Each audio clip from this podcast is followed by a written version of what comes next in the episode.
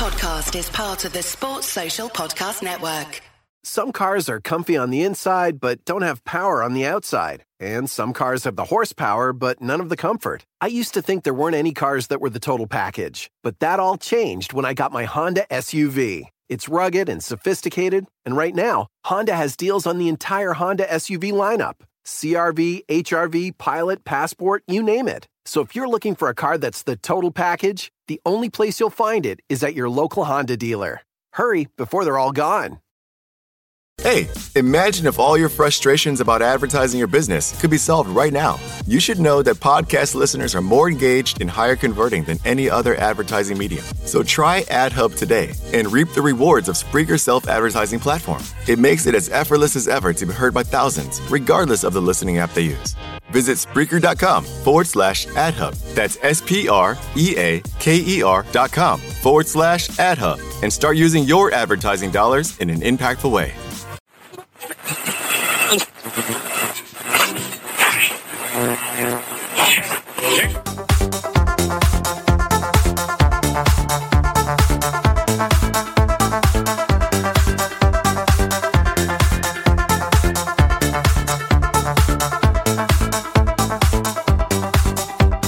Hello, good evening, and welcome to the Fatback 4 Daily. This is your host, Keith, tonight for a change, and we have joined by uh, Chris and Shawnee for a little game of picking an 11 of underachieving, underwhelming, under everything, under the bus players, whatever we want to call them. They were players that may not have been quite what we expected or just were never going to be. So we're going to just go through a few bodies on that and see where we can go. Before we get to the lads, I just want to say the show is sponsored by Paddy Power. A book is a website and an app. If you gamble, please do so responsibly and remember to do so with Paddy Power. So, Shawnee, how are you? Good, mate. Good. Better now, having seen the the pictures of the lads back in training today with oh, some. Uh, put some smiles on faces, doesn't it? Yeah, yeah. And I'm just hoping now that they wrap the title up before he can get near any barber. Because if I want pictures of Bobby Firmino with the perm holding the Premier League title, it's now, outrageous, isn't it? Yeah, this it's will the best thing I've ever seen. Having a parade and stuff like that, just having yeah. that, that that's permanent now. Like we have them photos forever. A little perm and a little pencil moustache. I mean, what it's more can you ask for? A little Chris Brack number going on. Chris, how are I you? Have a great, I'm alright until that barb then, yeah. I want to have like a great Souness Muzzy. That's what I want to have. Oh, Bobby Firmino, little Errol Flynn job. That's all you need. he looks like yeah. so uh, tonight, lads, as we said, we're going to go through a team uh, and pick a 1 to 11 just between the three of us. We're going to just have a look and go through the positions and think of the players that have let us down in some way. You know, when, as you said, whether they, they never fulfilled the expectations that we had or whether they they just didn't work out or they didn't grow into the players we thought or were just downright shy. Like they, there's a few of them. Um, when when thinking about the show and thinking about the players, I was surprised at the amount of garbage we've had, you know, for whatever reason. And you know, picking a team, narrowing it down and ruling a few bodies out could be the hardest bit of this. But um, what are you thinking on our on our um on our history of signings, lads? Is there do you are you using the same boat as me, thinking that there's plenty to choose from here, or am I being too critical? Sadly, there's a big list. There is a big list. You know, pretty much, probably up to the last two three years, most of our teams have had some sort of dire players. Yeah. Uh, so yeah, I, have been struggling to try and uh, cut it down. A lot of it leads back to uh, our good friend uh, Damien Comolli. It's kind of yeah. when was, yeah, like up until the time he was involved with the club, and he seemed to clash with any manager we really ever had. Like the, yeah. I'd say be players thrown about in here that Rick Parry signed, Benitez signed, Rodgers signed, Comolli signed. So I think up until recently, that's something we, we really struggled with. But thank God for Michael Edwards. This is all this has done has made me just think, Jesus Christ, thank God we have Michael Edwards now. Yeah.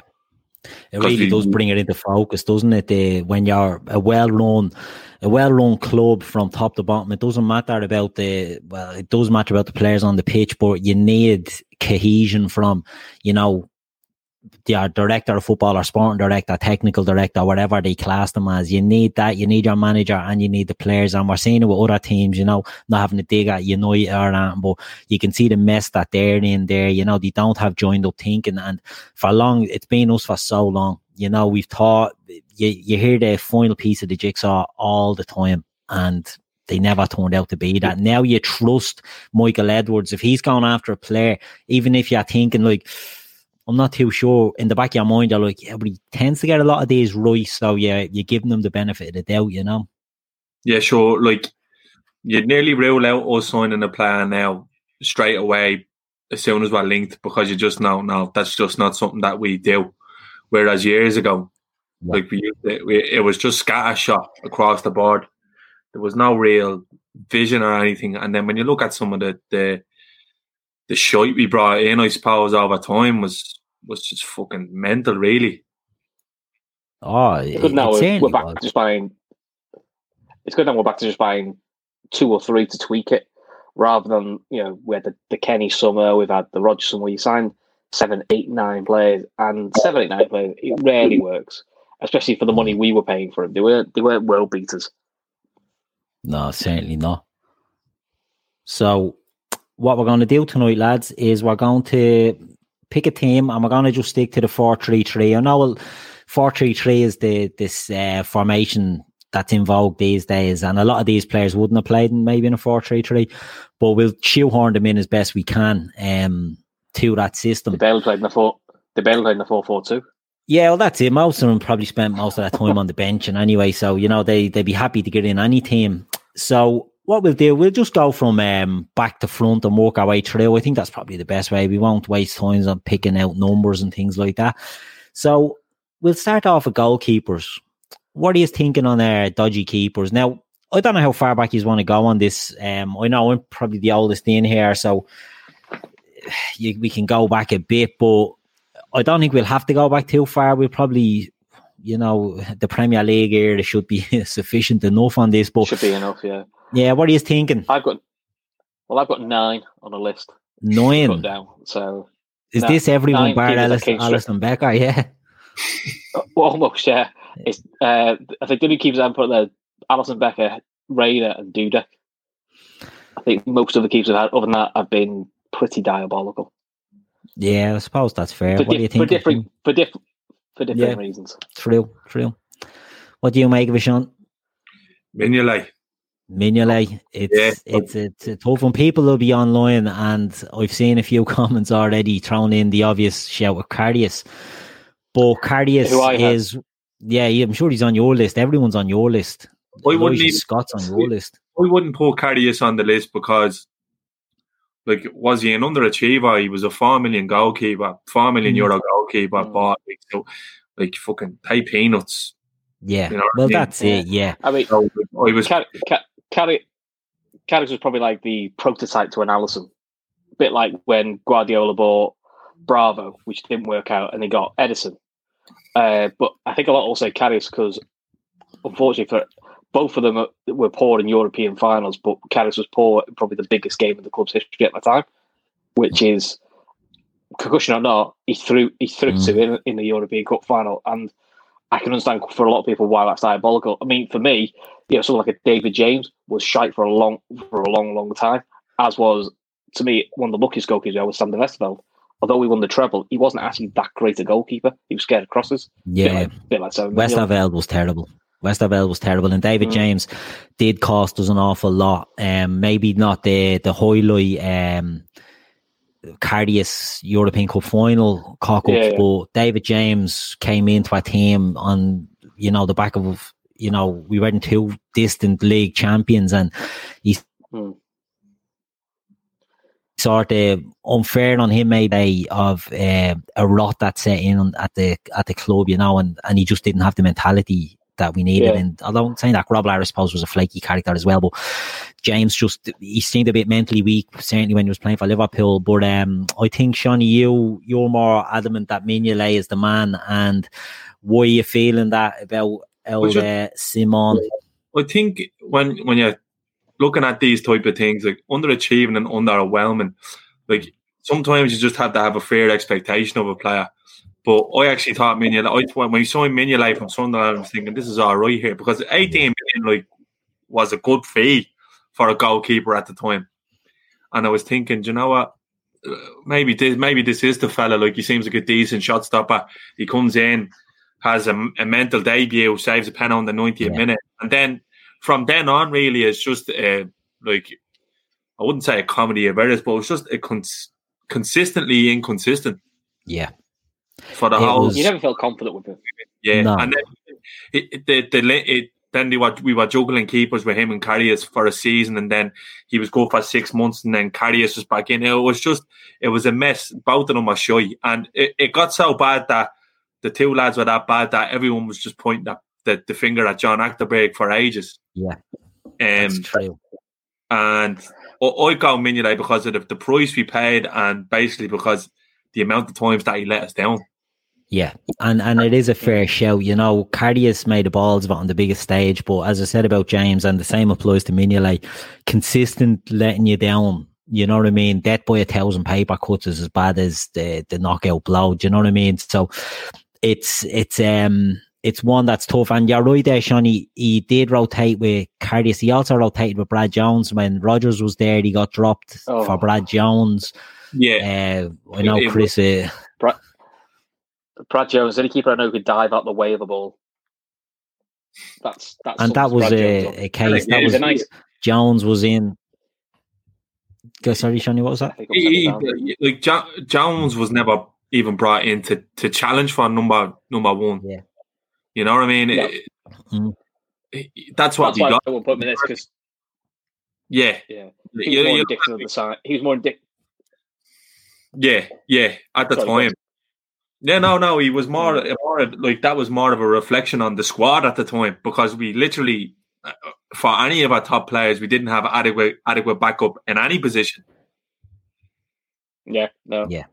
And that, yeah. that's it. That's been our Achilles heel for so long, isn't it? Like, as what was a Raphael saying, you know what I mean? The blanket scenario, you'd either have enough to cover the top and you'd be left out at the bottom or the other way around. And uh, this was Mignolet. I do agree. Um, he's a nice guy and all that, but he just didn't have the mentality. Um, he wasn't. He was too quiet and too maybe passive to be a goalkeeper that you maybe needed. You know, he wasn't a good ball playing goalkeeper. I know people say he's goalkeeper should be a goalkeeper, ball play me arse, but it's it's hard to look beyond a player like Mignolet when we're picking this for that reason. Or maybe it's a recency bias, I don't know, but I would agree that um I'd agree that Mignolet should be the number one here on the grounds that it was a consistency, it was a fear of kicking the ball back to him that he he just lumpered out a play or he'd you know there was there was no confidence in him at all. He, and he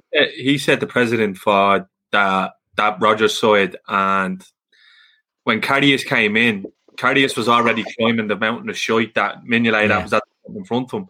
Because I remember in Karius's fourth season we were rotating goalkeepers and um, I was at the Sevilla game in Anfield and Karius was in net that night and there was just a growing anxiety around the ground. That was the fourth group stage game that we'd played in years, and he hadn't even done anything wrong, but it was just the, the Anfield crowd was so used to Mignolet being a bomb scare at the back that I literally spilled out onto the pitch. So he wasn't helped from day dot. Now that's not making excuses for the fella because in the end he caused us dearly, but Mignolet set a lot of lads up for the fall coming in behind them. Yeah, no, it is. You did it. It's a key thing there. There was a precedent set, and I know there's a lot of names getting thrown in the chat there. You know, Carson, uh, Arphexad got thrown in there, and we could throw bums in like Itandje and all. Never seen him, so you know, don't have any opinion on the likes of him. I think for this sort of team, I think Mignolet was a decent player, but was the epitome of inconsistency. So I'm happy enough that we'll nail him down as our number one. Are we all agreed on that? Yeah, I know Chris is probably has his. Uh, I'm, ca- I, am I'm, I'm still I'm still leaning more to Karius, but yeah, I can understand that. Like, but um, I think yeah, Karius, it's it's harsh as as Shawnee said. We we were getting a cheap keeper there and tried to turn him into something. It didn't work out. Mignolet, as we, for years we were sort of hanging a hat on him. So yeah, we'll, we'll throw him in. So Chris, you're outvoted on this one, pal. But you might get the next one. So we're going to move over to right back. Right back. We've had players down the years that we've been fairly decent at right back um, compared maybe to mm. the other side. Um, but there's been a few stockings in there as well. Um, anyone jumping out from either of you two? Uh, Flannel. Yeah. It's, uh, Josemi. Josemi. Rafa, Rafa loved the Scaldi fullback, didn't he? Josemi, Kromkamp, yeah. he done everything to try and replace. Um, Kron- Kromkamp was the best. Then we buy him in January and sell him in the summer. He literally yeah. six months. But it was all to replace Finnan, and Finnan just kept swatting them away, you know, because he was so consistent and so yeah. good. But uh, Flano's an interesting one because um, we were flying cafe while at the games and all to watch him. Yeah, to two little sound bites and all that, yeah. the Scout Cafe and all like that was a setting up, mm. wasn't it? That was a setup for a fall yeah. big time because epic storm really wasn't it? And he looked, yeah, he looked fucking brilliant. Like he was everything all of the Liverpool fans wanted to see. Like yeah. a local lad snapping into challenges. Like he was decent on the ball. Like yeah. he, he, had the season of his life, and we were looking at there going, Jesus, maybe we're uh, we're set up here for maybe the next eight or nine years at right back with Flanagan in there, mm. like a, a local lad, and obviously what happened happened. Yeah, it was um, it was a tough one. I know when we were looking at um, one of the other shows and I'd seen Flanagan I think the only season of his career up to this year with Rangers that he played into double figures was that 13 14 season. Mm. So, you know, for yeah. to have such a good season that year and then never to to just die off after that, you know, it really was. I think he struck lightning in a bottle there and he never was able to, which doesn't really tie in with what we saw that year because he was very good. You know, he looked, Sean, you spot on there. It was the type of, um, not signing, it was the type of uh, player that, that you can get behind. You know, it was 100%. He's a, a, local lad, as you said, snapping into tackles, not afraid to go in on big players. You know, he was he was getting in games where, you know, other players we've seen, and we'll, we'll talk about others, I'm sure, on this, this list as we go forward that come in for big price tags, got swallowed up by the jersey or swallowed up by the, the crowd or the, the history of Liverpool. Like he looked like he was going in there near a bother. But mm. I mean, he, he did play more. He on. did play more left back, didn't he? He did play more left back than he 13, 14 than right back because he it was him or Alex Cissokho. So yeah, but you know, the, he was a right back because the, the, the, because the main because the main guy playing right back is the guy who I think we all wanted until, but we probably bought him a year too late. Was Glenn Johnson, who we Glenn thought Johnson, was that's what know, we need. Yeah, he's he's one that's that will get a mention. Yeah, yeah. And we thought we needed him the year we finished second, but then when we got him, he just never quite got to that level that you thought he would. You thought basically you probably thought you get a bit like a Trent, you know, an absolute flyer down the wing, but he always got caught out. In fact, his best game's Liverpool when we took him left back when he had to think. But there was an yeah. anticipation when you pay nearly twenty million pound for a right back, which at the time of Liverpool, you know, that's a lot of money that Liverpool would pay for a fullback. I thought we got, got a good bit of mileage out of Johnson, but I thought we, you know, he, he was inconsistent. Yeah, he was. Mm. If you're looking at like from another point of view, underachiever, disappointing. I seen Alan Book there putting the comments. although we played as centre back as well. Uh, Martin Kelly, uh, yeah. he was another one mm. who came through the ranks. Who, when when we first came through, like big, huge lad, he was quality on the ball, really impressive in his in his early appearances at Liverpool, and then just never recovered from an injury. And I remember, I think mm. I might be Dalglish. I think it might be in Kenny Dalglish's book where he actually singled out Martin Kelly as having a massive future at, at Liverpool at the time, and just never ever recovered from the injuries. Like, yeah. And another local lad who who the fans would have loved to seeing the uh, like to become a stalwart in the team for for some time after that. So I was a little bit disappointed with how he turned out Martin Kelly. Yeah, Kelly was one that that there was high hopes for because he looked like you know he could go in there as a centre back or a full back and really stamp um, a place in in the teams. Maybe not a, a forced choice in either position, but a, the type of utility player that we've seen other teams have down the years.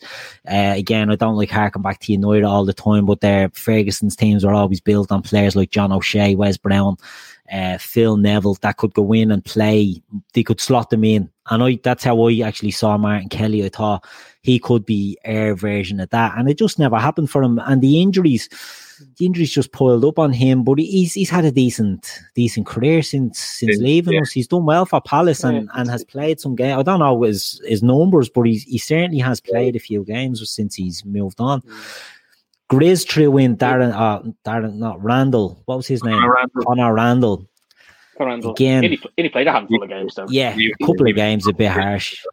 He fucking brutal. He wasn't good. That's why he oh. played. That's why he played a couple of games. He wasn't good enough. Yeah, yeah. yeah. I mean, the other one is there was, was it, do you remember Javi Manquillo? We took him on a two year loan and we sent him back after a year because he was awful. Yeah. Now, that was now uh, Newcastle, isn't he? Yeah, but and he's still hanging around. He's at Newcastle. Yeah, still gets in and out of their team, doesn't yeah. he? Or it, it's a weird one. And he was one. He was one actually that I actually had high expect expectations for. So yeah, I forgot all about him. Like you, you think of Josemi and you think Camp and see someone mentioned there Andre Wisdom, and Andre Wisdom's another one that he, there was high hopes. He was the captain of the under 23s or whatever they were, 21s at the time. And just, he was pushed as a, a centre back, really, wasn't it? And he was just too small. Yeah. He and didn't he have the height. Mm. like you, you, could, you, look at any Europa League lineup from Rodgers' time there, and you could probably fill, you could yeah. probably tell 11 out there, like, you know what I mean? You have another one as well, like, who's done well since he's left. Honestly, like, obviously, it's Conor Coady. Yeah. You know I mean, what I mean? Yeah. Another one who who ended up there, like you know what I mean. So, and I suppose you probably underachieved in terms of becoming t- like tier one Liverpool players, but and it's probably harsh. It's probably a harsh way to judge them. Like when you've got um maybe not a right back, like some of the right backs we've had, as I said, have been quite good. Jason McAteer maybe didn't, maybe he's one that, that failed to uh, live up to the expectation, you know, came in with a bit of hype, Scouse fella coming into the team. Was was a decent enough player, but didn't didn't really hit the heights we expected.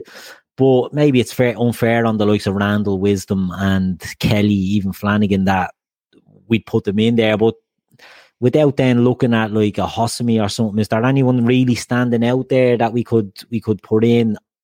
Or is Flano just the ideal, the poster boy for this sort of team? You know, as we said, Randall did Randall play any league games for us, or he probably only played one or two. It'd be harsh to go with him. I think he played some near the end when we were on the Europe, we were on the Europe, yeah. Europe League run, but Clyne was another one. Clyne, who all about him, yeah. When Clyne signed, I was delighted we got him because I was thinking he was one of the better fullbacks in the league at the yeah. time, and a good bit of business that one. Yeah, Wayne inconsistency and injury, like he just never really. He had, he had one good, like one really good season, and then after that, it was just he never really got going, did he? I think. Yeah. Uh, I think Clyne suffered from the same problem uh, Nigel Clough suffered from which is just when he was trying to sell to Liverpool, Robbie Fowler landed, and I think for Clyne, just when he's coming back from an injury, Trent, Trent. arrives. Yeah, it's yeah. a different level. And, uh, and so I think he's a victim of injured at the wrong time, and basically your replacement just arrives as you are injured. Mm. So I think Clyne is a little bit of he's unfortunate because he was a, he's been solid for us. You know, he, he I thought when we signed Clyne, we've got there's the next Steve Finnan. You know, so I yeah. thought that was you know good business. I mean, I still think if we're going to get it right back, I think he's someone who played a bit more for us than one season. I mean, then again, I, I still can't get me wrong. Kromkamp, we literally signed the guy in for half a season and binned him off. I don't even know what his what his best assets were, and at well, some point we, we stuck him right wing. Josemi stole a European Cup winners medal, did he? So we'll leave him out. So will we go Kromkamp then for the right back, and we'll move over to the other side, and we go to left back now.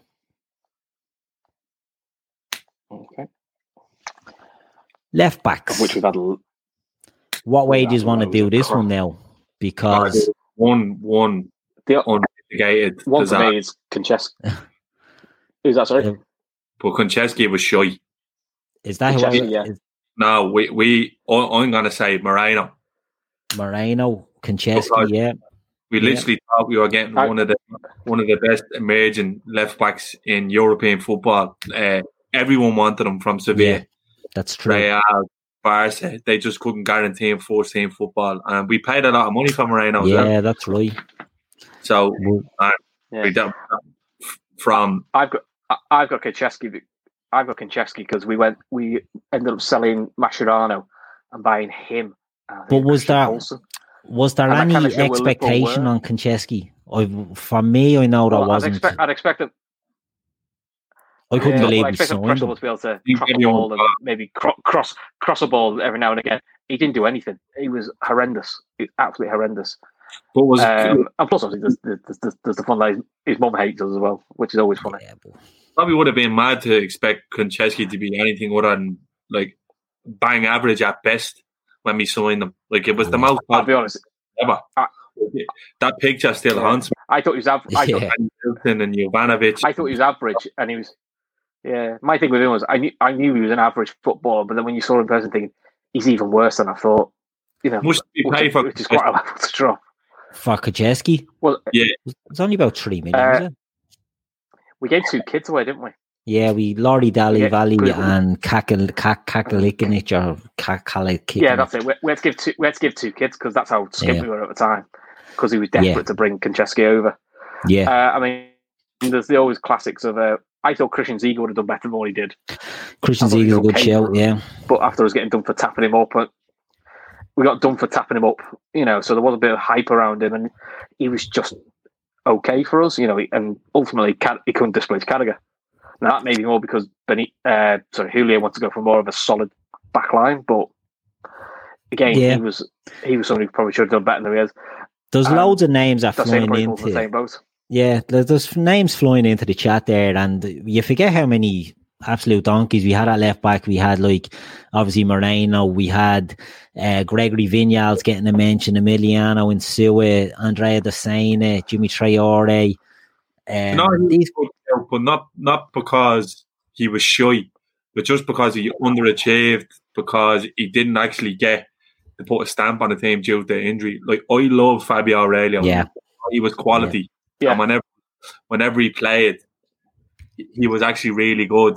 You could Yeah. just never get Yeah. a solid enough run in the team to stamp stamp it. Because I, I actually thought he was a good player, so he was actually it's he underachieved him in my opinion because I actually think he had all the ability to be uh, a top quality fullback. yeah. That's actually the He one that sticks out for me. Yeah, that's the one that sticks out for me the most because he looked like the best left back that we'd had, you know, ability wise. Technically, they said he was probably the one, technically one of the best players in that Benitez side. You know, like players have come out and said Yeah. like what Elio could do was was absolute top notch. But he just couldn't, you know, he just couldn't keep his body in. It's Not look, it- it's not his his fault. His body was breaking down with injuries or whatever. But it was the most frustrated, you know, of all the players. Um, I I think thought he was brilliant. Thought he was world class. Free kick against United in the four one was an absolute cracker. Free kick against Chelsea was a very underrated goal where he Oh. saw check Yeah. and pinged it in. You know, it's a forgotten goal that we had, but he's one that it's it's nearly it brings a tear to me eye thinking of Fabio Aurelio and what could have been. So I'm going to overrule you both is there. I'm going to put Fabio Aurelio into the team at left back because it's just one. It's not on anything to do with his ability. It's just I Yeah. wish it could have Yeah, worked. It out didn't better. happen for him. Yeah, wish it could have been better. You know that way. So we'll move into the centre backs. Again, we've had a few blade and pony ones there. We've had some decent ones. We've had some controversial ones. We've had some that the three of us might all have different opinions on. Um, but what are we thinking, Chris? I'll let you take the lead on this one. Sakho, Who? fine. Sakho. Uh, this is Sakho, who, when we signed for eighty million pound, I believe Ian Ayre said, "This is our marquee signing." You know, this, Yeah. this is the guy who's captain of PSG at eighteen. You thought, you know, he's good on the ball, he's dominant. in the air. You thought, oh Christ, this, we've not had this for a while. Just never quite got to the level, and you know, then and after all that, you know, he, he was constant, he was a bit inconsistent. You know, he showed flashes of real unprofessionalism when he didn't get picked. Uh, I think he didn't picked for the derby, and he uh, he pissed off. And he ended he ended Huff up being Does a he get wank. picked? Yeah. But weren't he putting pictures he up of him breaking the weight machines and all this sort of carry on like he was some sort of Oh, big yeah, yeah. Superman? Yeah, yeah. He, he became like a cult hero, uh, and then he he's part of the we didn't win the Europa League finals because he, he had to put he couldn't play because he was banned. So we had Yeah. to play a very old Kolo Toure. Now he didn't do anything illegal because it got proven. In, but he done I still something maintain, stupid, Why why does a professional footballer who trains and lives their life like a professional footballer need to take a fat pill? Yeah. To lose no, I weight? Now, agree, hundred take a fat- percent. I need to take a fat pill, but I'm not being paid seventy Yeah. grand a week to be a Exactly. professional footballer. He was, And it's stupidity. he was a fucking clown. Klopp, Klopp fucking copped onto him as soon as he came in the door. away. Yeah, Yeah. yeah, Yeah, That's what I mean, happened to him. look, we all, look, we I all know, just where the character like came around the dressing room. You know what I mean? But Klopp said, "No, fuck you," and that was a kind of a benchmark. That was Yeah. kind of a place like for the rest of the players to say, "Look, if you act a cunt, you're gone." Like that video, that video is infamous. Now you can see Yeah. where physically he's getting on Klopp's nerves. Yeah, seen and the show? Klopp still laughing, but you can tell he's bleeding, Yeah. bristling under it as well. You know, Thiago, Thiago Ilori, or remember the article Jesus. that came in about him when we signed him that faster than Ronaldo and Nani at Sporting Lisbon and all Yeah. this sort of stuff. Mm.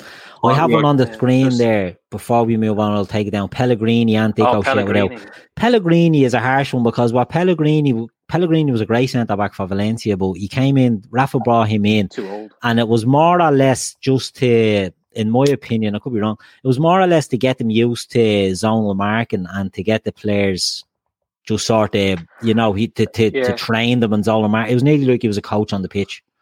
So I think Pellegrino's probably a hard also one. like Ra- yeah, Rafa also likes to have these players that would um, give certain players a kick up the arse. So like Josemi, because of him, Finnan went up a level, and maybe for Hippier, he just gave him a little bit of a "you're not first choice."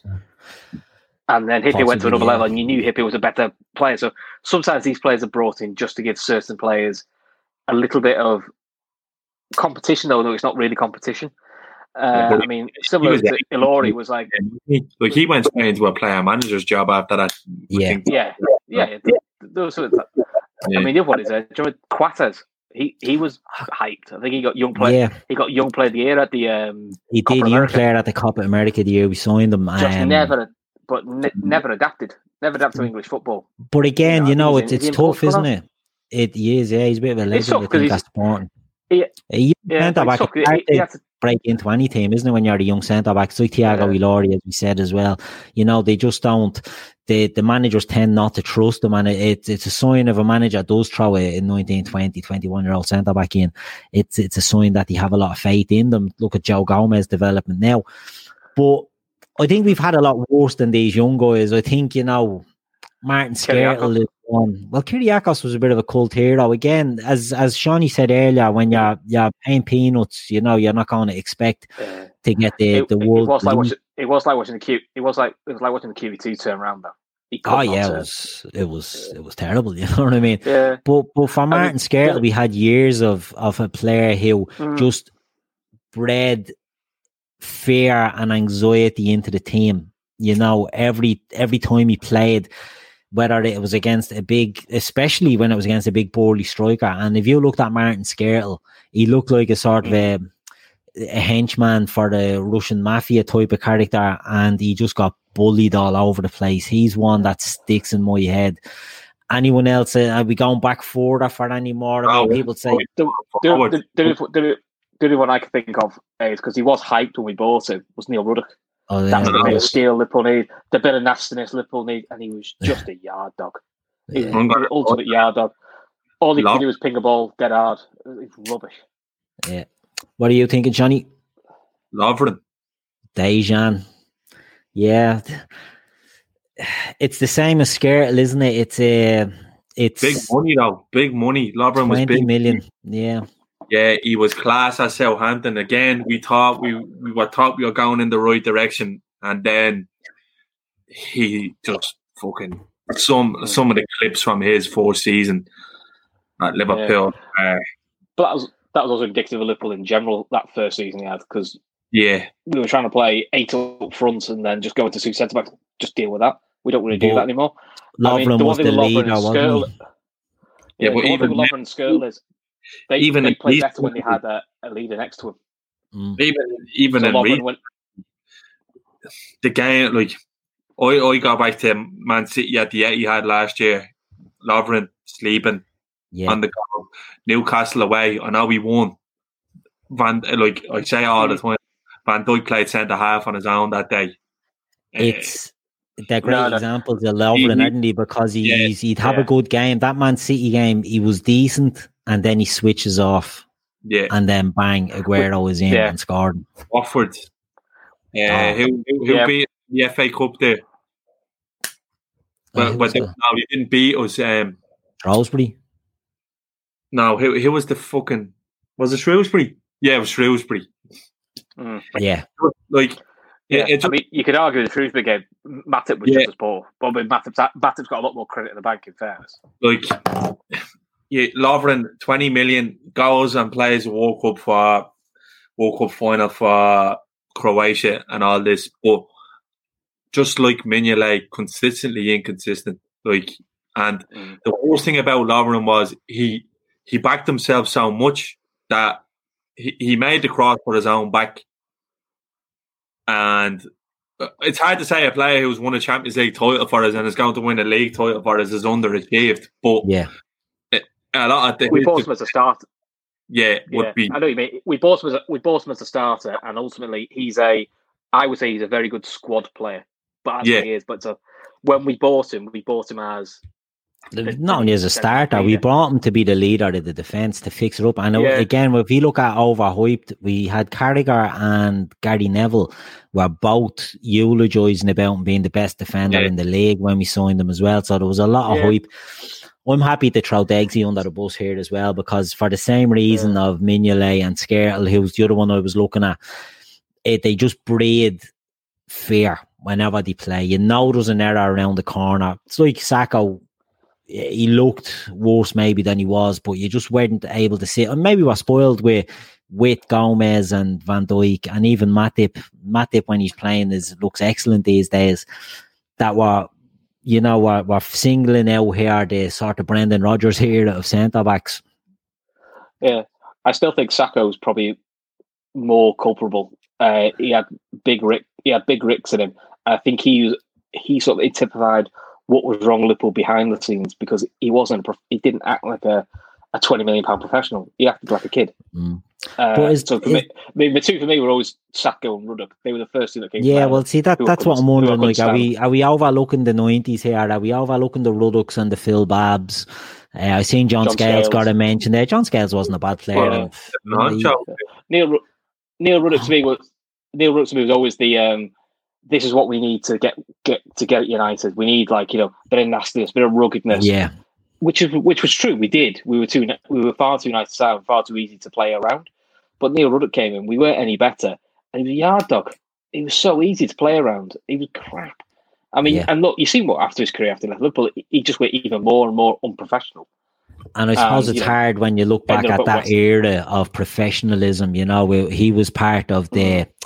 He was part of the, the drinking gang and all that, and it's Yeah, yeah. you know you, you can he- mark he- him out as being a bit of a sham, but they were all really at it, you know that way. He's- He just obviously was one that suffered with weight and all that, and was just a bit too much of a boy. Um, Yeah. but is there anyone else Which- that were to- Henchoz getting a mention? Is that a bit harsh on Henchoz?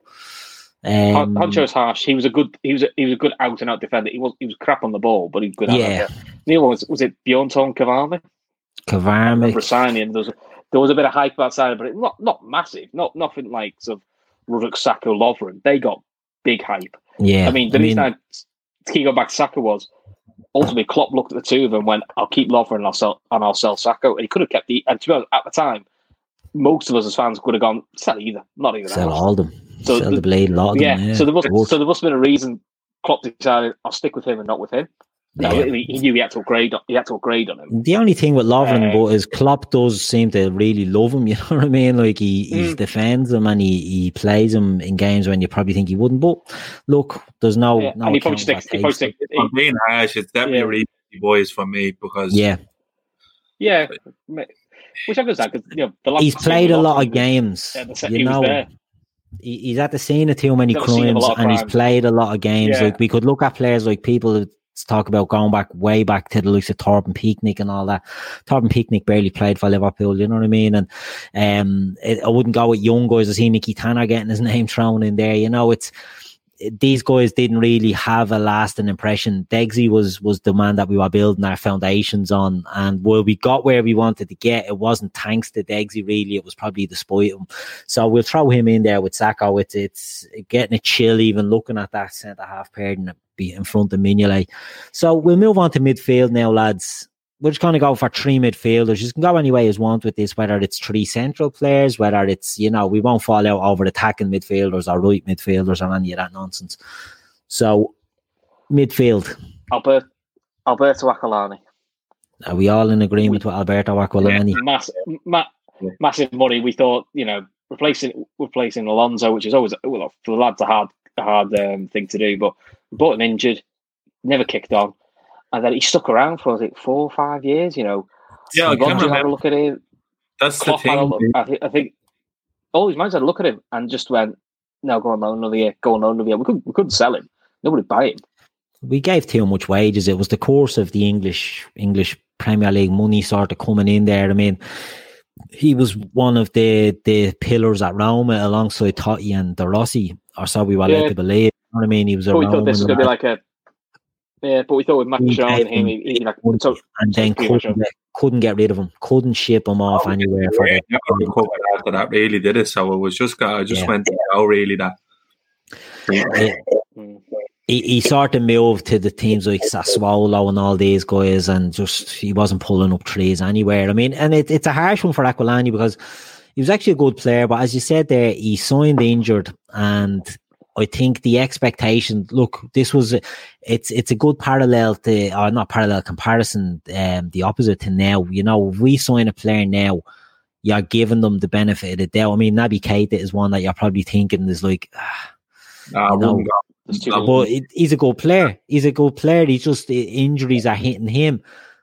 But with the the hype around Naby is what I was sort of thinking. You know, we'd signed Naby and then had to wait a year to get him. Aquilani was one that when we signed him, he was an established player. You know what I mean? He was a good player, and to replace someone like Alonso, we were probably a bit too desperate. You know what I mean? From the walk out, and it just didn't happen. Now I'm seeing a few other names getting thrown in here. Um, Igor Biscan, I thought Igor Biscan was all right. To be honest with you, I thought Biscan played well when he was when he was given a game. He just looked like a bit of a Salif Diao, Jesus. Um, I had I had him on the back of a Liverpool jersey once. Shame on me. After 2000. Ese último McNugget me toca a mí porque soy la mayor. ¿Y eso qué tiene que ver? Los mayores se respetan. Eso no existe, ¿cierto, mamá? Ya. Quédense tranquilas. Aquí hay otra cajita de McNuggets. Respeto, ¿viste? El no hay rivalidad cuando hay McNuggets deal. Hay un deal para cada salida familiar en McDonald's. Compra uno de tus favoritos, como unos McNuggets de 10 piezas, una Big Mac, una Quarter Pounder with Cheese o un Filet Fish y te llevas otro por un dólar.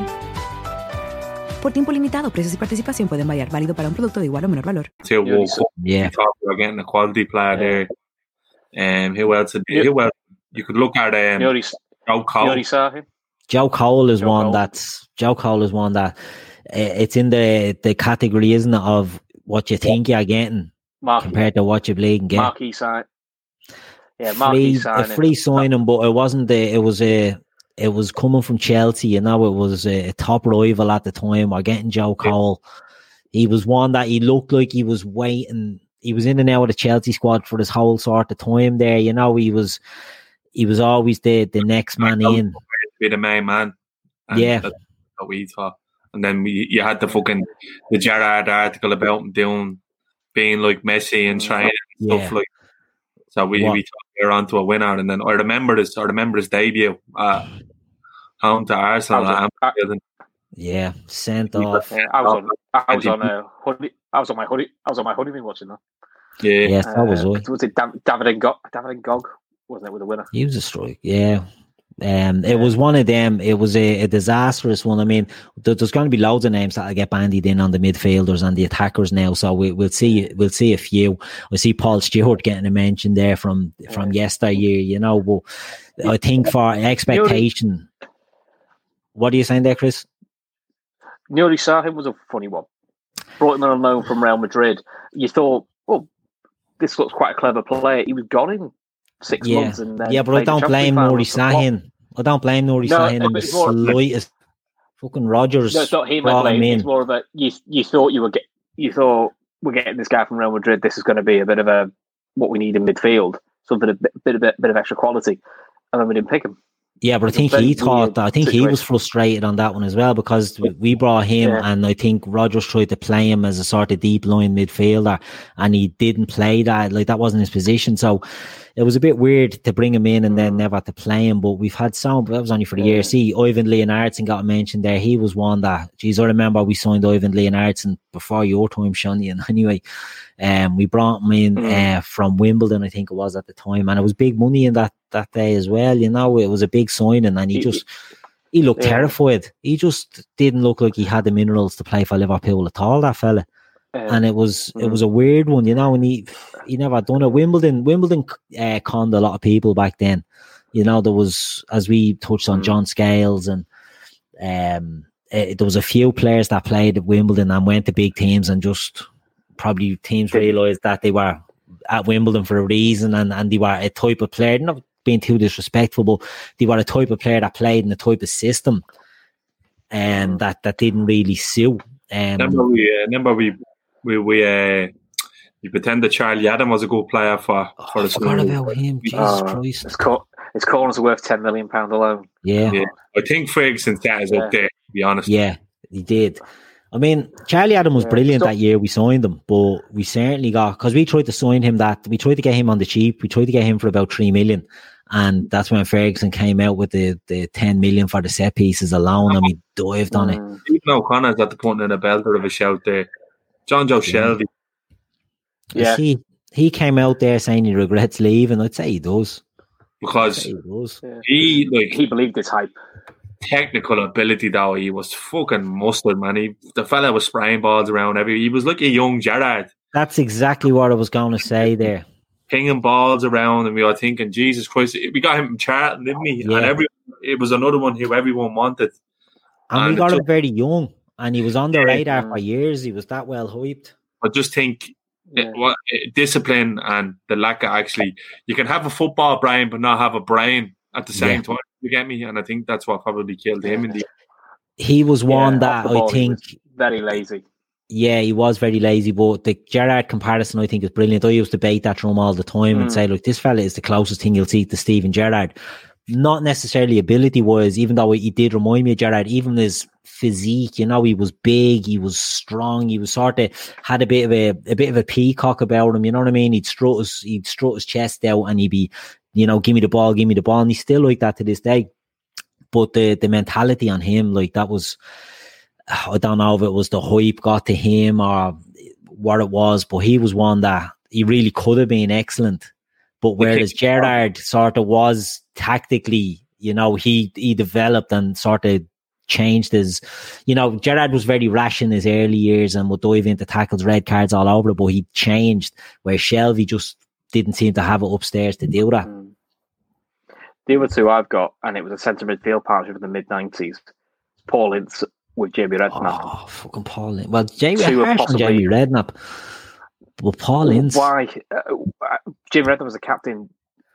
No, he was Yeah, he too was- soft. He was easily he was easily bullied. Look, injuries you can't help. I, I get that you can't help injuries, but I just felt he was a man you could bully off the ball. He had a great free kick on him. He had great delivery on him. But you saw in games he got team to target him, rattle him early, and he go quiet, and you never saw him. And as a captain, you can't be doing that. Whereas Paul Ince was the this is our Roy Keane, this is our the governor. you know, the governor's going to come and sort things out. And he was, he turned up in the big games. He was great at, you know, against United. He was great against Chelsea. Charlton home, never saw him. Hid. Hid, you know, believed his hype. Didn't do anywhere near it. And I remember having, I mean, this is something I had a Paul Ince shirt. Yeah, I had Paul in Yeah. my shirt. So shame on me as well. But Now, when you look back, him and, him and Redknapp as a partnership and him and Redknapp, it just, to me, it was it's it was a, s- flaky. the it wasn't epitome right. soft, wasn't it? It was it was the epitome of a soft centre. That all right. Now Phil Phil Casey of this parish keeps throwing in Lucas and is adamant that Lucas is the, the player back for. Mm. Um, when we're going through this bleeding litany of muck that we're looking at here, Lucas is nowhere near this level.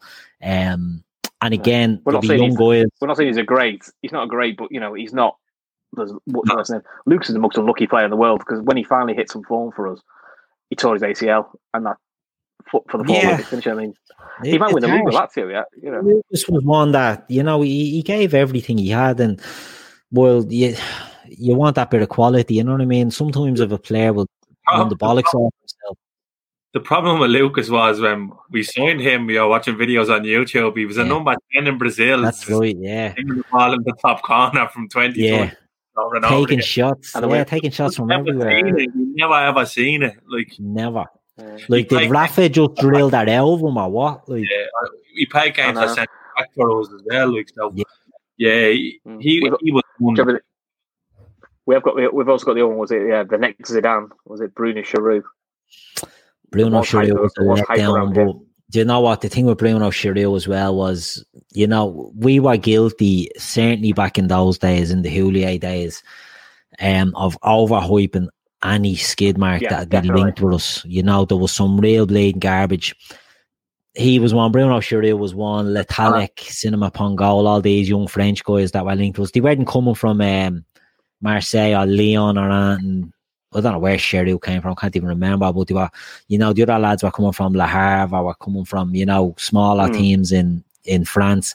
Let's not, let's the Falcon Pogba you can forgive because they were kids. We brought them in as kids. They didn't work No, out. yeah, That's fine. well that's it. a- a bit more. Step. was a decent player. Hill. Was that sorry? Pongolle, Pongolle Yeah. was actually Pongolle had Yeah, went and had a good career in Spain then after Yeah, Liverpool. you Racing Santander. I think he played with I bet this or one of those teams that were green. Like he was, and he he, he featured in the and as did Le Tallec in the 05 season. They had moments. You know, if you look back in twenty years at history of Liverpool DVDs, Olympiacos they're going to pop up. You know what I mean? That they're in there. So between Latalic and the Juventus and um. Pongolle and the Olympiacos, like that, they're in there. There's there's a lot worse out there. Like so far, I'll just we've gone with hmm. Mignolet in goal, we've gone with Kromkamp and Aurelio, controversially Aurelio, but he just breaks me heart, so I'm putting him in. We've got Lovren and Sakho at the back, so you know we're built on a foundation of and eggshell. Are we happy enough to throw Aquilani in the midfield? Are we all happy with that one? I think that's unanimous. Yeah, What about we've had a we've had a few names there, boys. Anyone else jumping out? I mean, Shelvey, Hill, Shelvey Shelvey is jumping out. Shelvey. I think. Shelvey Shelvey could have been Shelvey.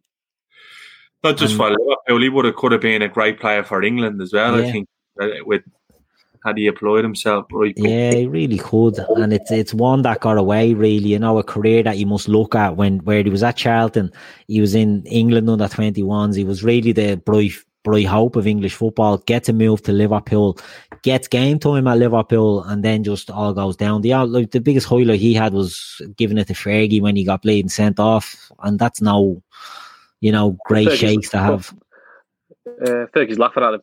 Exactly, Yeah. yeah. He ultimately got got the win. So, so what we do for the other sentiment? Do we go for somebody? So we go. I'll give Shelvey the. I gave.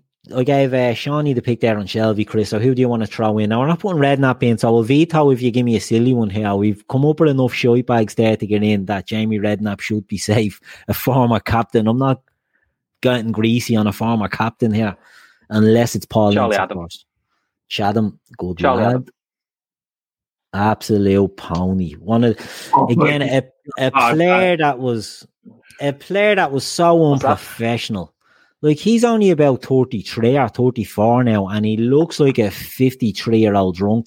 He's absolute takes no care of himself for a professional footballer. I Ah, mean, Carragher, even Carragher has been very vocal about his, his carry on when he signed for the club, like eh, fucking bragging about being on the session and all. And apparently, two of the senior players at Liverpool at the time turned around to Kenny and say, "What the fuck are you bringing this cunt here for?" Like, you know what I mean? yeah. It, it's mad. It's the Damien Comolli. It's the it's the blackest of black spots on his fucking resume, isn't it? I know. Well, Was it was it Comolli it- it- that summer or was that Dalglish? Yeah. No, that was Dalglish, wasn't it? That was trying to line them all up, was he? Yeah. But talk that summer, he had Carroll and he wanted to get everyone that could cross a ball or pass a ball in there, build your team around set pieces. the, the talk is Dalglish went to pick him up and drove him to to Liverpool. So he got, you know, he, had, he got picked up by the Liverpool legend. That is Dalglish. No. you know, it's one of, it's one of Kenny. I'll probably say it's one of Kenny's worst signings. Yeah, Grays isn't happy that Fabio Aurelio was in, so alongside Oh, all give these him problems. context. Give him context. He's right. But Grizz, you know, the reason get- we're going with Fabio Aurelio here is is it's the one that really could have been the best left back we've had in twenty in the Premier League era up until Robertson's come in, and it just never happened. So you know, it might be harsh to have him in there in some ways. but just saying, it didn't. It didn't go from as you'd imagine. Yeah, Mm. exactly. You know, it's not a reflection on him. I actually loved him as a player, but it just was one that that didn't didn't pan out. You know, so relax, Grizz. We did it was clash, all right, Grizz. He did. So we're going for the midfield then. Oh, Jesus, that's a some midfield. Aquilani, Charlie Adam, and Jonjo Shelvey. And the amount So of tracking back. there's no There's tracking, no back tracking in back, there, is there? There's loads of I'd say there'll be digging matches over free kicks there. I'd say with Adam and Shelvey, Aquilani as well. I'll be honest. Look, look at this side. We're gonna have to pick. We're gonna have to pick subs because after this lot won't last sixty minutes. Oh yeah, that's true. Yeah, definitely. We won't allow the midfield. Squad. Yeah. right now, up in the forwards uh, again. We've had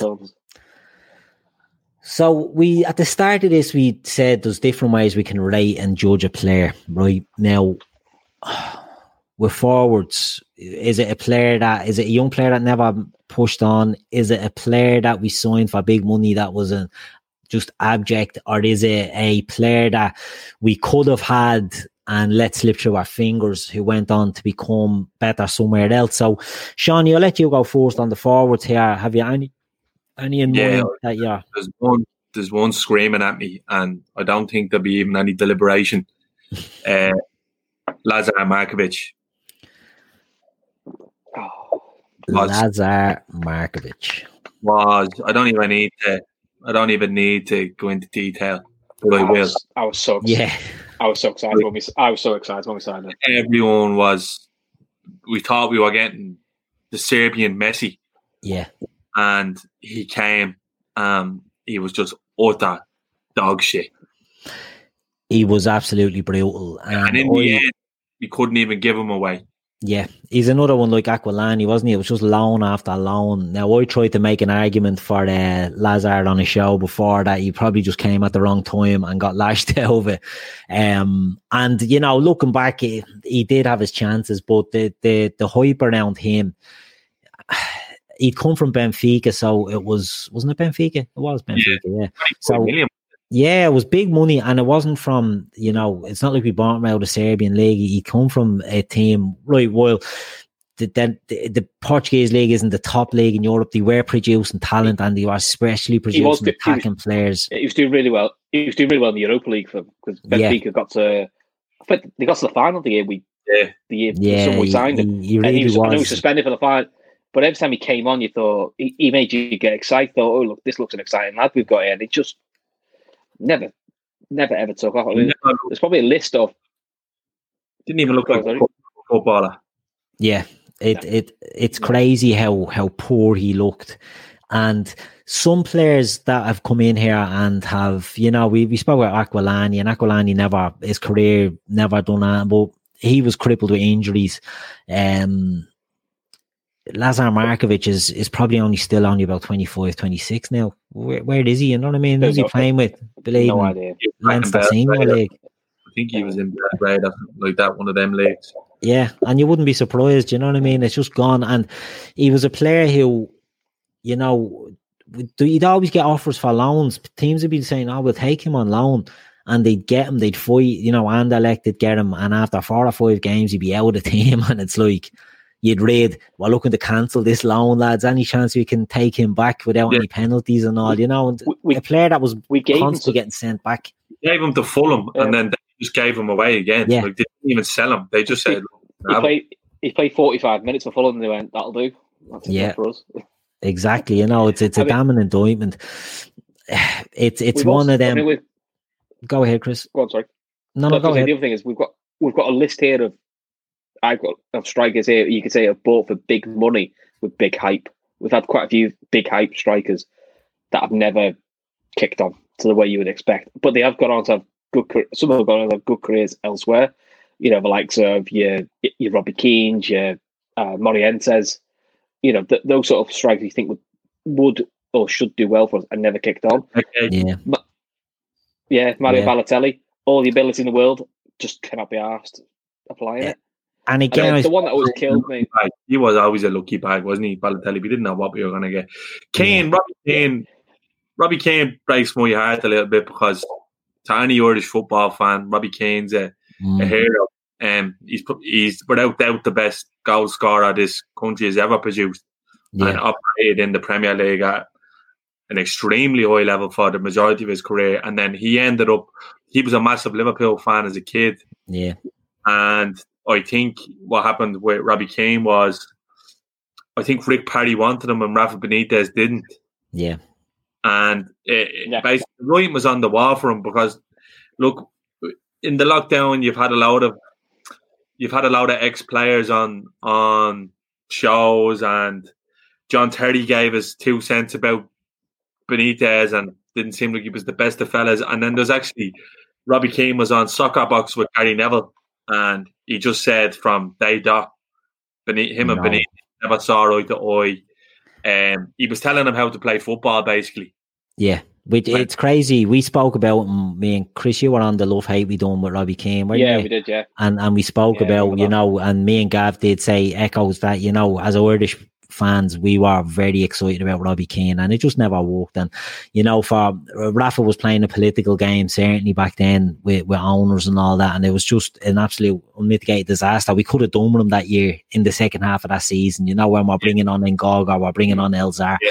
and we could have had Robbie Keane coming in when he was just finding his form as well. You know, it was it was a bizarre one other players we've had, I mean, El Hadj Diouf is the most despicable character that's ever put on a Liverpool jersey. And Yeah, I wouldn't. I don't even associate him with an, an eleven, though. I think. yeah, it's hard. But But, he- what what But I the think, hype, the hype around him was, yeah, yeah, when we bought him, we, we the thought we were serial getting, killer.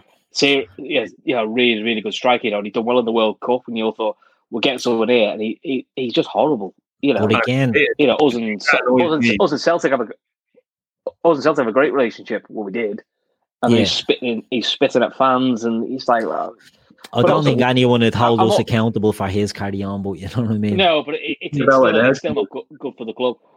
But if you've got to be arrogant and you've got to be up your own arse, you, yeah, sort of produce. And Yeah. he didn't. What The biggest like, crime, two goal, two two league goals. the biggest crime about El Hadj Diouf is that we lost Nicolas Anelka because of him. Yeah, To me, is Yeah, biggest crime. He's. I agree with you, Shawnee. You know, I don't even wouldn't even want to put him in an eleven because those players in here that are not bad players. They're just unlucky players, or for whatever reason they didn't work out for them. Now, El Hadj is an absolute scumbag and is Yeah. a despicable character. So I would want him. But Nicolas Anelka is one that.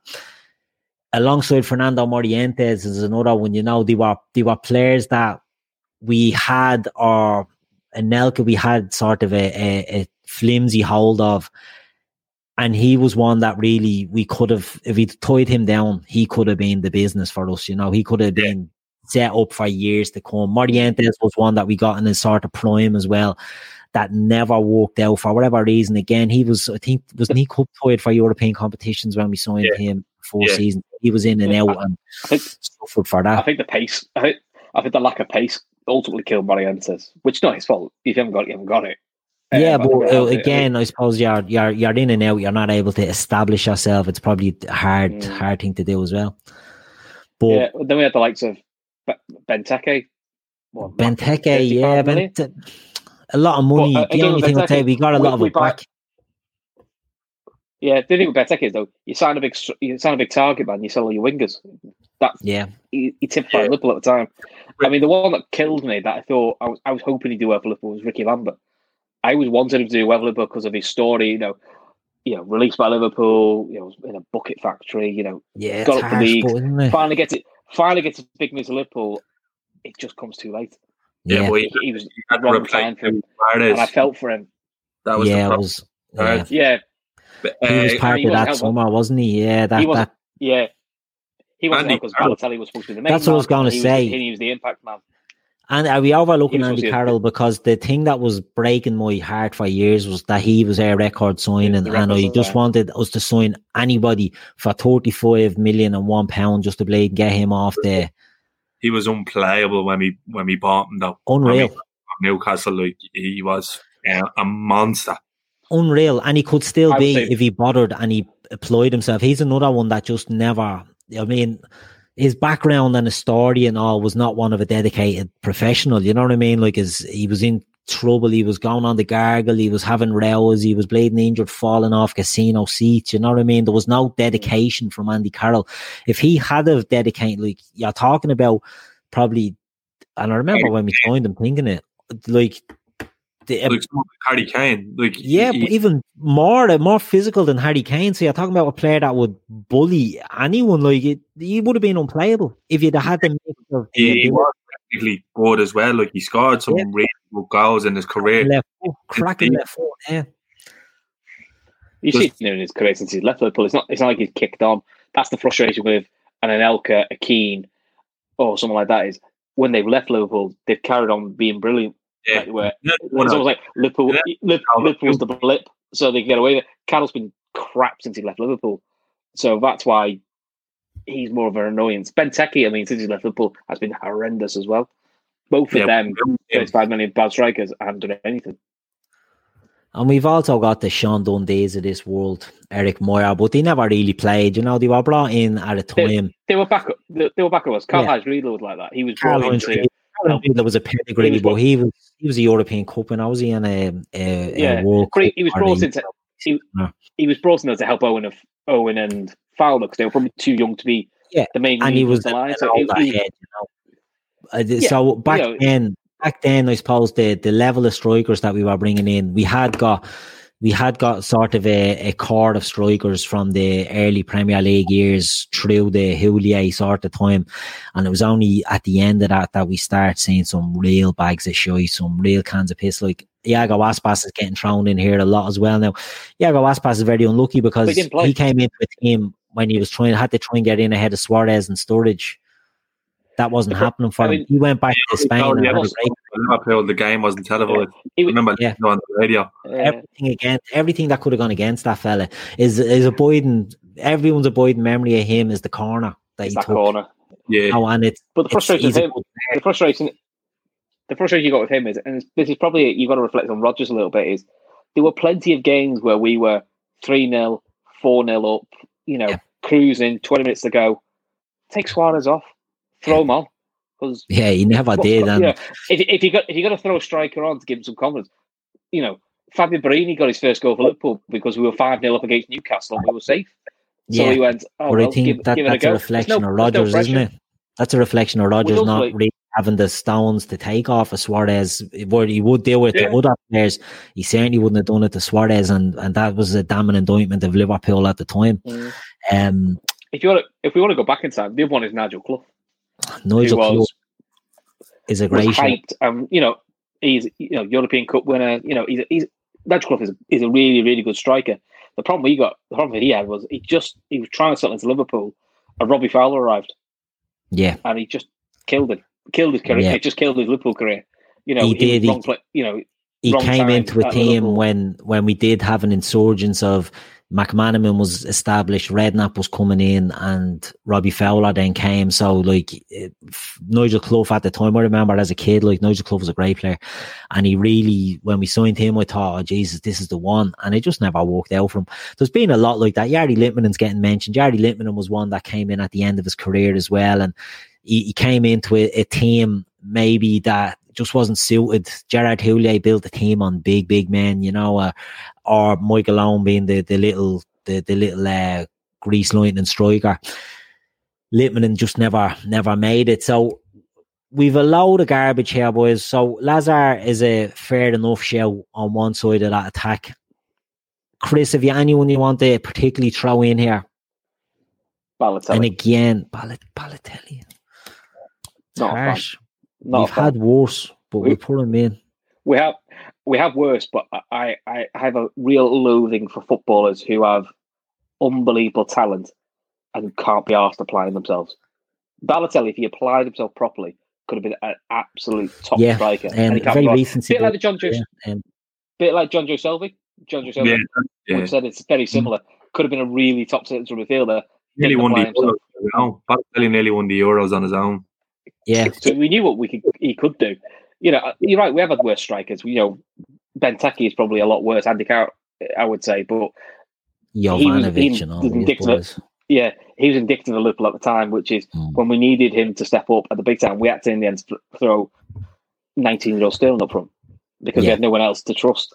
And that's Well, that's is it. it. And that's not a that's not it's not a slight at Sterling. He's a brilliant player, but we shouldn't be asking a 19 year old lead the line for Liverpool because you know our, our Yeah. big Well, striker that was uh, Balotelli again can't be another arsed, sign or of the he's- he's wasn't it? He's, yeah, very much so.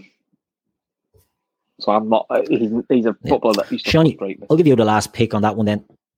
I'll give Shawnee the last pick on a striker there if you want to throw uh, another one. yeah, to be honest, I see. I, I I kind of agree with Chris then when you think about it because Balotelli, we kind of gave him a chance to to make himself, Superstar.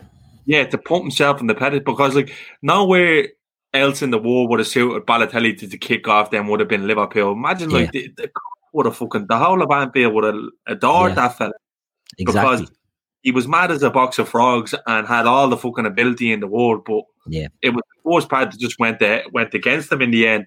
And it was at the time where there was a there was a gap there.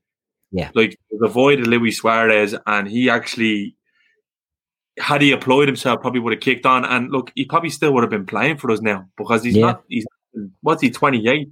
Yeah, that's true. You forget how young he was, and he was at Man City. And I remember at the time, like his agent, I don't know if it was Mino Raiola, could have been his agent at the time, and came out and said like that. You know, he doesn't want to be the number one striker somewhere. So it's not even like he was craving being, you know, Suarez wanted all, it wouldn't come off. Balotelli didn't want to be the number one striker. He just wanted to be loved. Thrown in Lam- Ricky Lambert shouts, but we got him for Yeah. free. We got him Yeah. for free, like. At the end of his career. yeah, like what do you expect, Yeah, man? Rick Lam- uh, Rick as well, but you just you, you wanted it to. Yeah, Rick Lam, you just you just wanted it to work because it would have been like a nice fairy tale for him. It just didn't. Yeah, look, it, it's a But harsh it one, wa- it- it was- Lambert. Yeah, I would. I wouldn't personally throw it. No. Like, yeah, Um, talking about Balotelli, like I don't know about anyone else, but when when Klopp came in, I was thinking, do you know what, Klopp might actually get a tune out of him. He might be one of the only coaches who might be able to dial him in. Like, but yeah, then it just goes to show he was a last He cause. bo- he did, yeah. No, he didn't bother. he didn't it even at all. bother, did he? Klopp he just went, no, get out, get out the door. I think he Klopp knew what he wanted from a forward, wasn't it? And it was, you know, Bobby Firmino run the bollocks off himself. Mario isn't that, you know, and it, it's a shame. It's another one that, like Shelvey, as we said, it, it's it's ability is there, but the application just wasn't, and the dedication, and it, it sets the likes of Cristiano Ronaldo apart. Not comparing Ronaldo now with Shelvey or Balotelli, but you know he's one that you know but it's the, men- chased perfection chased perfection, and when he got there, pushed it again. You know, and these lads just fucking thought he made it, and and their careers harsh on Shelvey. His career hasn't fallen away, but Balotelli certainly, you know, his career's in Bre- the he's shits at- now. He's at Brescia, and that's his hometown club, but. You know, it's gone sour there. I know Italy isn't the, the best place, you know, from a racial point of view uh, with the fans, but you know, it, it just hasn't worked out from there. And that's a small mid table, mid to lower table team in Serie A, and it just hasn't worked from at all. Like, so he really is a, he could have been, Shawnee, you're right there. We love a cult hero, and he could have been a cult hero and could have tried, but it just Yeah. didn't happen, you know, just didn't happen. So Which we is what- put Mario I mean- in there. Put it, put it this way, that's why that's why Divock Origi is a, a cult hero. He is not the greatest striker. He will never go down as a great Liverpool striker. But the lad Yeah. gives everything he can, he can and works his ball up. And you know what? If you work hard, it sometimes can make you lucky. Well, And, this you is know, it, he'll, yeah. he'll always have the European Cup. Now, you know, if you ask me tomorrow, would would you like an upgrade in Divock Origi? I would. I'd get I'd, I'd get an upgrade in Yeah. tomorrow. But Mm.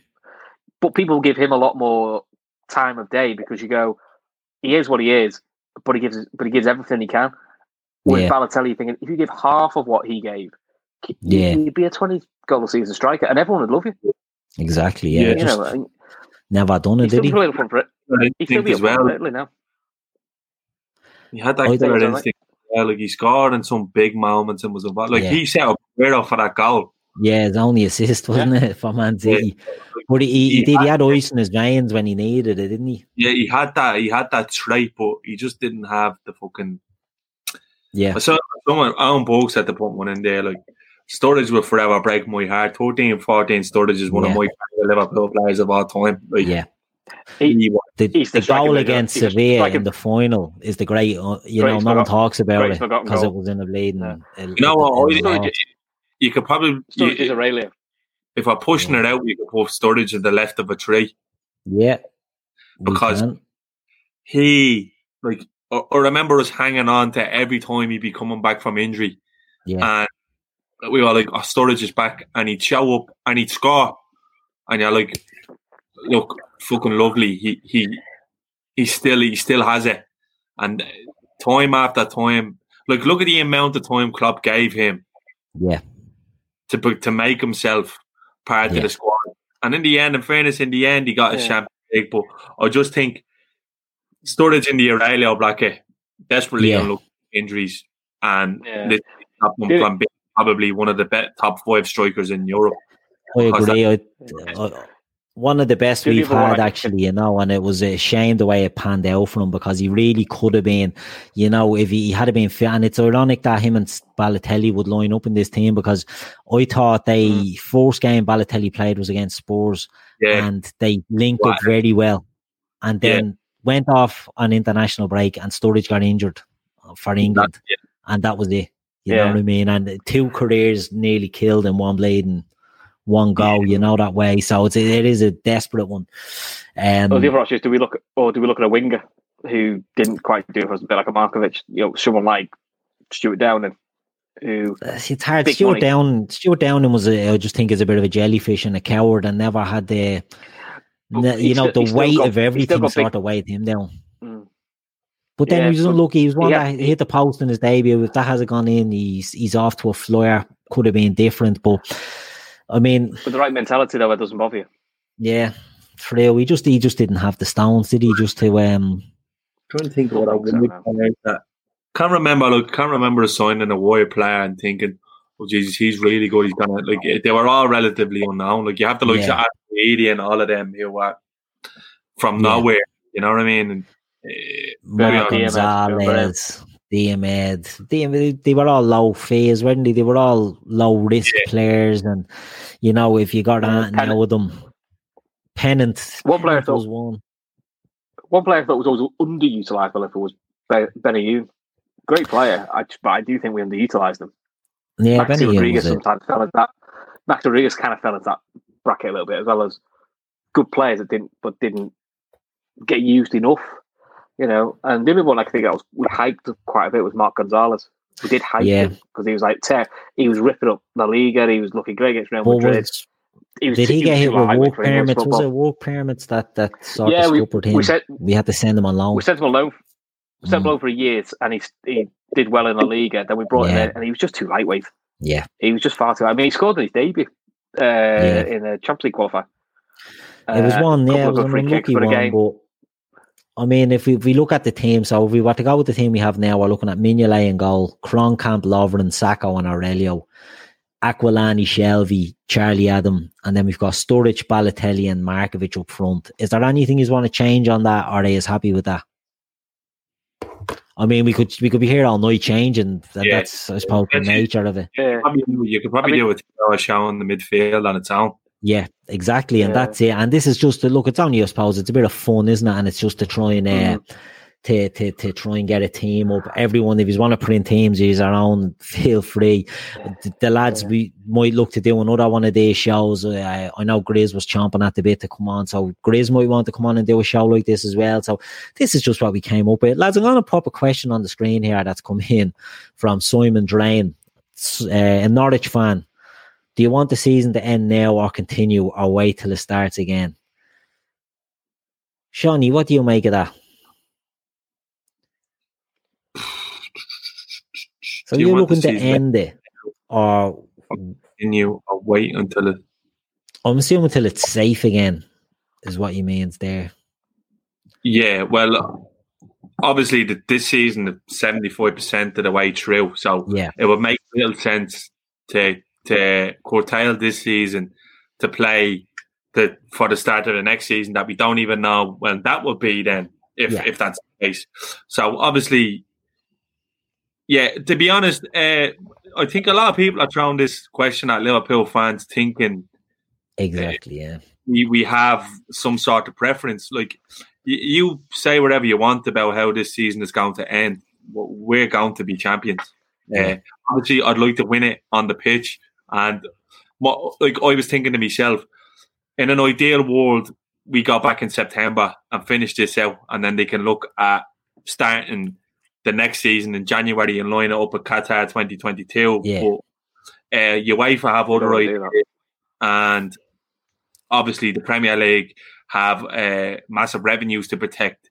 So obviously, yeah, when when it's safe to do so, yeah, like people think Liverpool fans want Liverpool football brought back tomorrow in England. No, like yeah. four or five weeks, of England should be in the territory that Germany were in when they were able to restart. So, uh, yeah, want the season just to finish this one off, draw the line under it, and then yeah. we go again. Then it it, it's a great point and it's one that we're seeing a lot of, you know, like Liverpool fans want, you know, they don't care about people's lives and all this, people dying and Liverpool fans just want to win the league.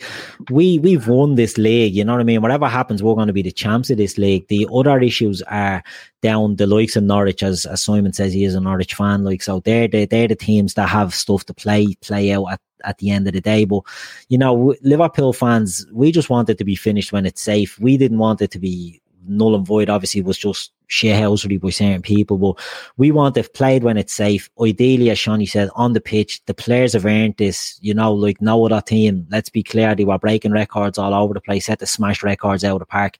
They deserve that time to to win this on the pitch. We you know, what the way it's gone, it's it's not the normal situation. So whatever way people think it's the safest and fairest way to do it, we'll do it. But, you know, it's not Liverpool fans looking to, you know, at the risk of other people's lives just so we can get a trophy. Like, we will be the champs either way. So I don't think ultimately we really care how, not that we don't care, but, you know, it's not a question really for us, even though it gets pointed at us and gets directed at us. I think it's, you know, other teams maybe that have more of an interest in, in getting this finished in certain ways. We will be the champs. Would you agree, Chris?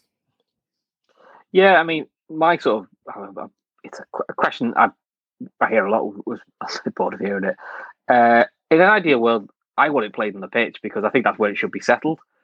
If not, then we're all going to have to go down the points per game route.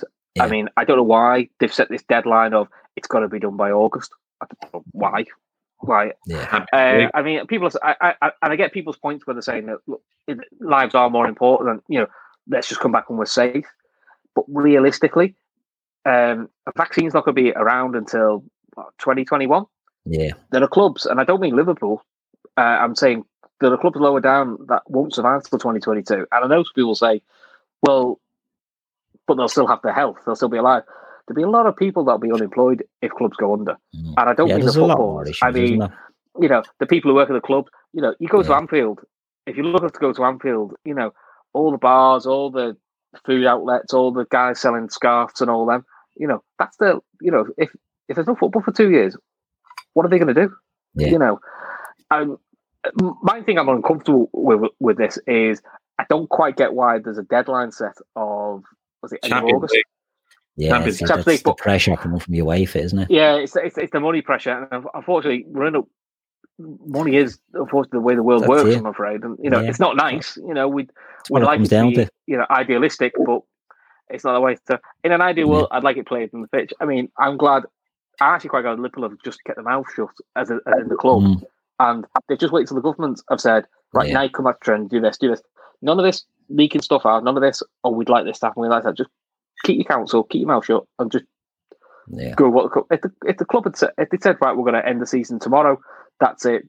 This is how we're doing it. Then so be it yeah, we'll just accept it. So, so you know, thanks for the question, no Simon. Idea. You know, yeah, we we we, we no do our best to answer, but we're not. Yeah, we'll say we have a Liverpool tinted uh, specs on, but okay. ultimately we try not to be too. Um, in this instance, I think we're not the the ones that would be, you know, putting the fly in the ointment in this, but others will. So.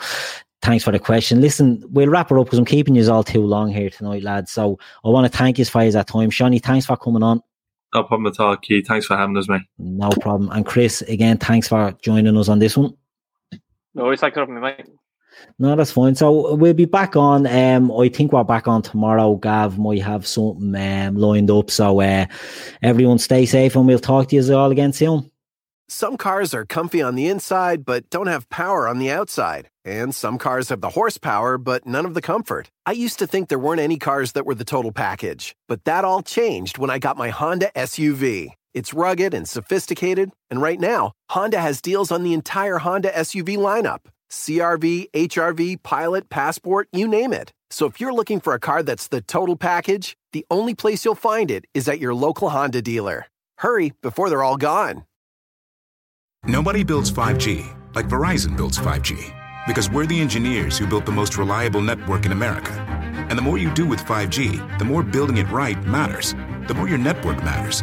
The more Verizon engineers going the extra mile matters. It's us pushing us. It's Verizon versus Verizon. 5G built right from America's most reliable network. Most reliable based on rankings from RootMetrics second half 2020 U.S. report of three mobile networks. Results may vary. Award is not an endorsement. Sports Social Podcast Network.